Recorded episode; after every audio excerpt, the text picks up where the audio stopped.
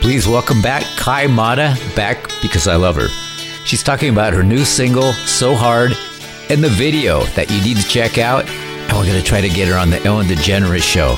But for now, she's here on the Better Each Day podcast radio show. Welcome to the Each Day podcast radio show with Bruce Hilliard. Today and every day, reaching out for innovative ideas in every way. Today's show is brought to you by your future. It comes with a lifetime guarantee.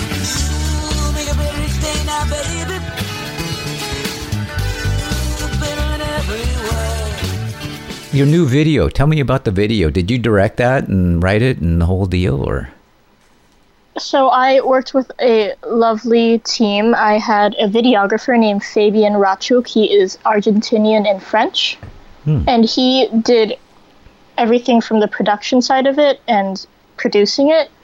But together we came up with the idea that we wanted it to be every actor directly looking into the camera and singing to each individual to have the biggest impact. Because we wanted it to be a very engaging story in which we create a conversation with the listener and the viewer rather than them seem like they are a third party just witnessing something. But it's to bring them in, to bring them into the excitement, to bring them into the story, into the message that we're trying to send. It's fun to watch, too. Right off the bat, you tossed your ukulele. Who caught that? Thank you. Thank goodness someone caught it because it was not my ukulele. What is it? Oh, it's not yours? No, it's not mine. Oh, so you have like a stunt double ukulele then? Uh, so it was the venue we were filming at. They have instruments there. Okay. I was very blessed to be offered the space to use for the whole day to shoot this video. And of course, the first thing I do is decide to throw the ukulele around. That's good. You know, just want to feel welcome wherever you are. And I usually Exactly. I usually start off if I come over to a stranger's house or something, I grab some furniture or something. How, how about Mm-hmm. about this vase? Can I toss this? You know. Yeah. Oh, yeah. Okay, good. So we're on the same page. Yeah, that's my father's ashes. Oops, sorry. okay. Well, thankfully someone caught it. Thankfully we only needed one take, and thankfully I haven't received notice that I'm not allowed into that establishment anymore. That's the good. establishment is like Revive Bali, which is a coffee shop in Indonesia. Oh, owned by a British Australian man named Oliver James. Shout out to him. lots of diversification. Yeah, you- Yeah. You're naming off all these people from all over the place. That's pretty pretty cool. Thank you. You're doing uh, use music as your vehicle to connect with people. In your words, why is music a good way to do that? For me, the power of words is like monumental in itself. But then when lyrics are added with a melody and a rhythm, that power and strength grows exponentially. For me, it feels like it's an easier way to forego all of the barriers that we put up as individuals to allow us to connect with others at a level which is truthful, which is sincere. Here's Kai's latest single, So Hard. Come and hear the words they say. Are you bi or are you gay? Oh, how I thought you were straight. What a pity, such a shame. You both look so feminine. Don't you miss it with a man? With two girls, how does that work? Cause I can always be your third.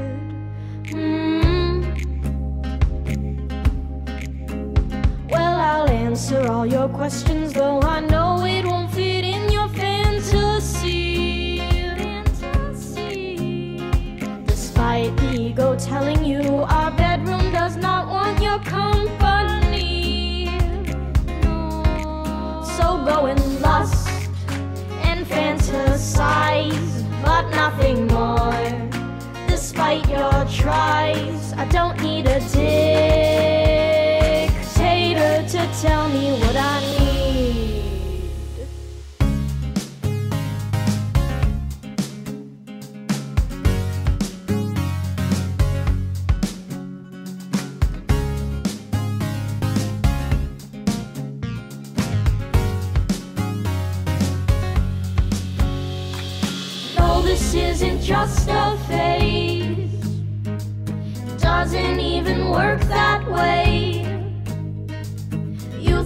can turn me straight? Well, maybe I can turn you gay. Oh, did I just cross a line? Cause you've been overstepping mine. It seems your masculinity suffers insecurity. So go and lust and fantasize, but nothing more. Despite your tries, I don't need a dictator to tell me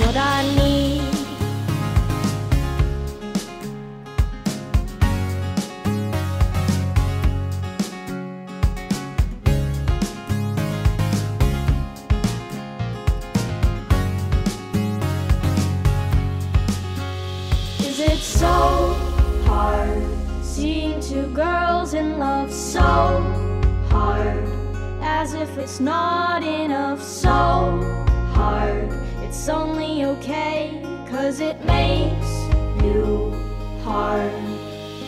Is it so hard seeing two girls in love so hard as if it's not enough. So hard it's only okay cause it makes you hard so go and lust and fantasize but nothing more.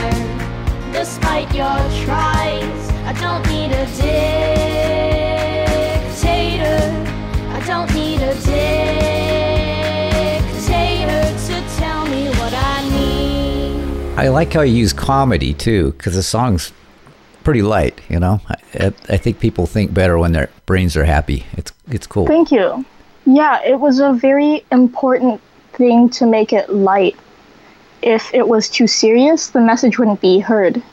And with a topic that can be considered quite heavy like this, it needed to have that balance of a light comedy airiness that invited people to join in the movement rather than shamed people.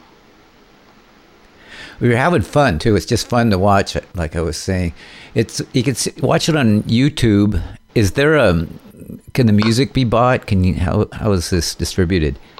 Yeah, the music can be bought and streamed so hard. The single is available on iTunes, Apple Music, Spotify, anywhere you really listen to music. Could also be bought on Bandcamp, which really helps me out. And, you know, watch the video. The video is a great video. I had a great team working with me of a dozen international members of the LGBTQ plus community. So I'm grateful. So what's next for you? Are you playing a lot live? At the moment in the US, no. I am here working on promoting this single, first of all. And secondly, gaining inspiration for the album I'm recording that will be released in December. An album, all right. Yes, another one. Here is the title cut to Kai Mata's previous album, Time to Shine.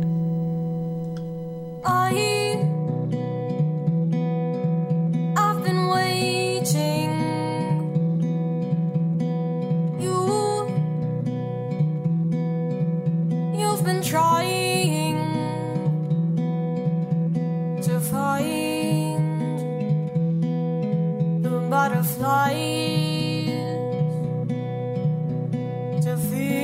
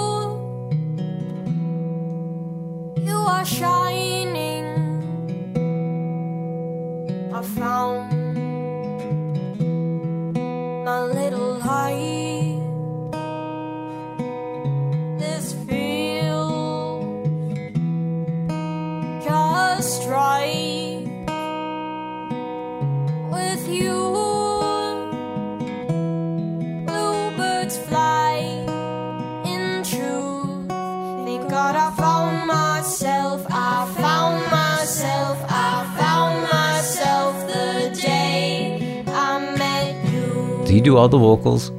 All of them are myself, Oh, including on So Hard. Yeah. Everything's myself. that's fun. You get to sing with yourself. Mm-hmm. A- An interesting thing to do. I, I do it myself sometimes, even overdubs. Used, Yes. used to be against my religion to do overdubs, but they sound good in some applications. I think so. It's I agree. it's done a lot. You were on a, a podcast. Uh, was it Showing Up Messy? Yeah, yeah. Showing Up Messy, her name is Katie Barbaro. She is a new friend of mine that I met Oh. in Bali, Indonesia. Okay, cool. But we found out after talking that we grew up pretty close by to each other in Los Angeles, actually. So we're both from the same area. How was it you ended up in Bali? Me, I I am an Indonesian American and I decided to move to Indonesia. Actually, I moved to Indonesia when I was 14. It wasn't my choice and I didn't want to. But I'm very grateful for that opportunity because I learned a lot about who I am and who I am within the world as a whole. And then when I was an adult, I went back to the US and decided it wasn't really home anymore the values and the lifestyle wasn't how I wanted to live. So I traveled and decided to move back to Indonesia. And out of all the places in Indonesia, what was the biggest benefit and the biggest mix for me was being in Bali, where I could experience a life with foreigners and expatriates, as well as local culture. It is the most liberal place in Indonesia out of all 17,000 islands, so I felt that would be a good home base for me to be able to pursue creative pursuits as well as feel comfortable with being an open member of the LGBTQ plus community. You've done a lot in 21 years. You're 21 years old? Yes, I'll soon be 22. Yeah. I think you had just turned 21 the last time I talked to you, and you said it was opening new avenues because you could play places that served liquor. Yes, that is such a big difference. Yeah. I, I did that illegally for a long time. I think I started when I was 18, and they never carded me. In fact, They never carded you? no, in fact, they'd serve drinks. They never questioned it. And I looked like I was a little kid, too. But I I always get carded. Even even for things like people get really confused when I'm driving and they think that I'm a child driving. Yeah, and I'm like, see- no, I'm old enough. what does that feel like? Because you do look way younger than 21. I know. Uh, I think it's funny. I was at Costco and trying to get a sample of food, and she asked me if I was old enough to be sampling without my parents, and I said, "Is 21 old enough?" And she's like, "Oh yeah, the minimum age tw- is 12." And I'm like, "Oh okay, okay, good to know." So you're sitting at a restaurant and they bring the crayons out for you or anything like that? Not anymore, thankfully. Oh, jeez. okay. See, I could almost say that happened to me. I don't know. I'm, I'm not very tall, and I, when I was a kid, I, I looked like a, a little kid. No, I look old. But that's all right. Oh no. I don't mind. See, I'm becoming a minority of my own now because uh, I think people look at you and they say, "You're old. You're no fun anymore." And really, that's not the case. I think I'm crazier than I've ever been in my life. Less inhibited, um, and I know how to fun, have fun, and I know how to stay out of trouble. And that that I didn't know when I was younger. I think uh, I was a little bit more of a risk taker. That's about me. I'll edit that stuff out. Oh no, keep it in. Keep it in. Is there anything you want to talk about? Anything else you want to say? Probably, if anyone has any connections to Ellen, we are trying to get on the Ellen show. Oh yeah, yeah, yeah. I I saw that and I thought that's perfect. And I it's a matter of connections. So six degrees to Ellen. I'm sure Yes. she'd be she'd be you know totally enthused to have you on there. Uh, Exactly. you're you're everything that she does, and uh, the enthusiasm I think is yeah, it's brilliant what you're doing. So it, it's a perfect fit. A lot of what I do is just phoning people and saying, "Would you like to talk with me?" And I have no problem with doing that. It's a matter of finding the right agent and presenting what you have, you know, and and you know, gonna have one minute of your time to talk about this, and they're usually pretty cool. You know what? I'm gonna give that a plug for you and see what happens. Oh, thank you, Bruce. Who knows? See, that's another thing that comes with my age is uh, with the lack of inhibition.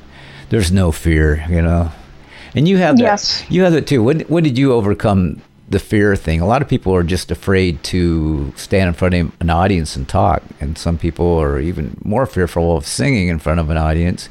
But you have a message. I don't know. Did you just have an epiphany and say, "I am no longer afraid," and just come out and, and do what you do, or how did that work?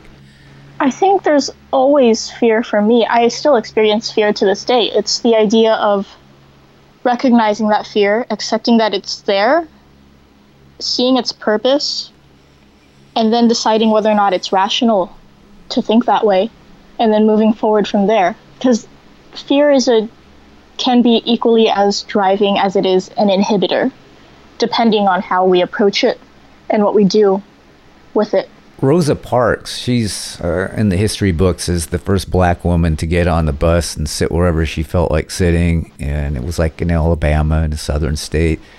And a really bad time uh, in racial history. And she ended up in court and she ended up in all these problems. And that shouldn't have been. You know, there was trouble or there shouldn't have been trouble.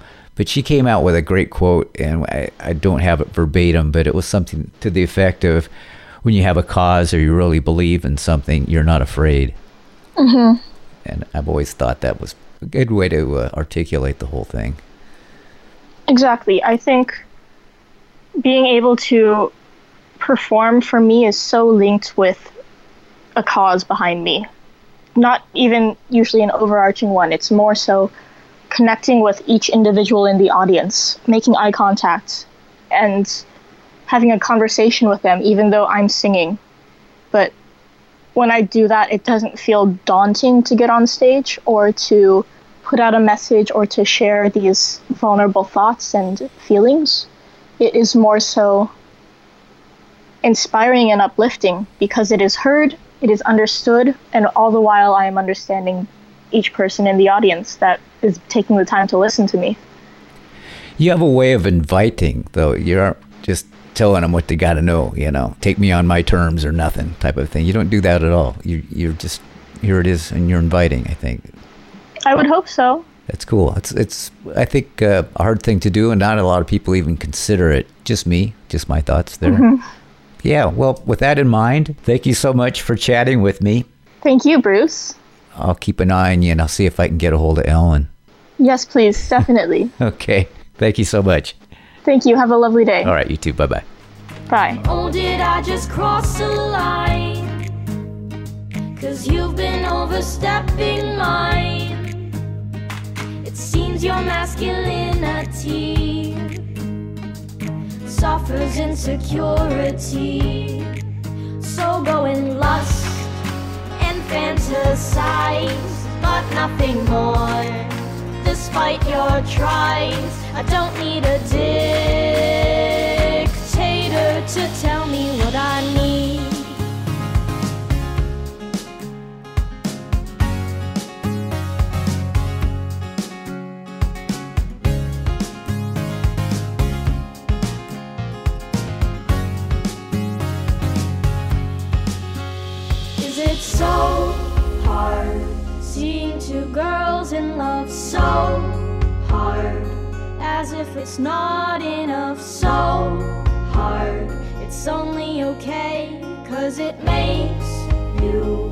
hard.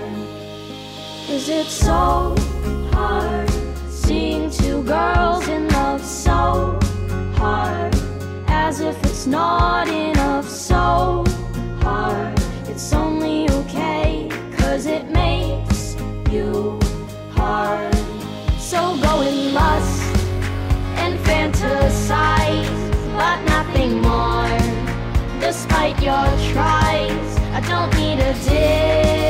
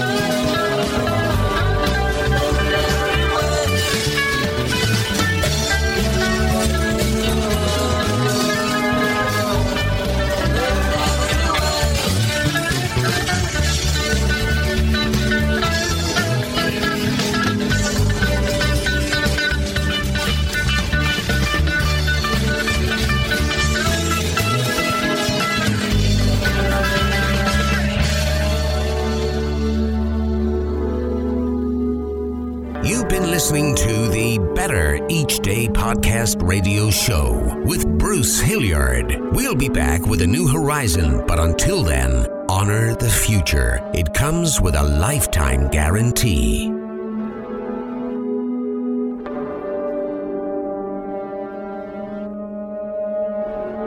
and we're all just trying to make the next day a bit better.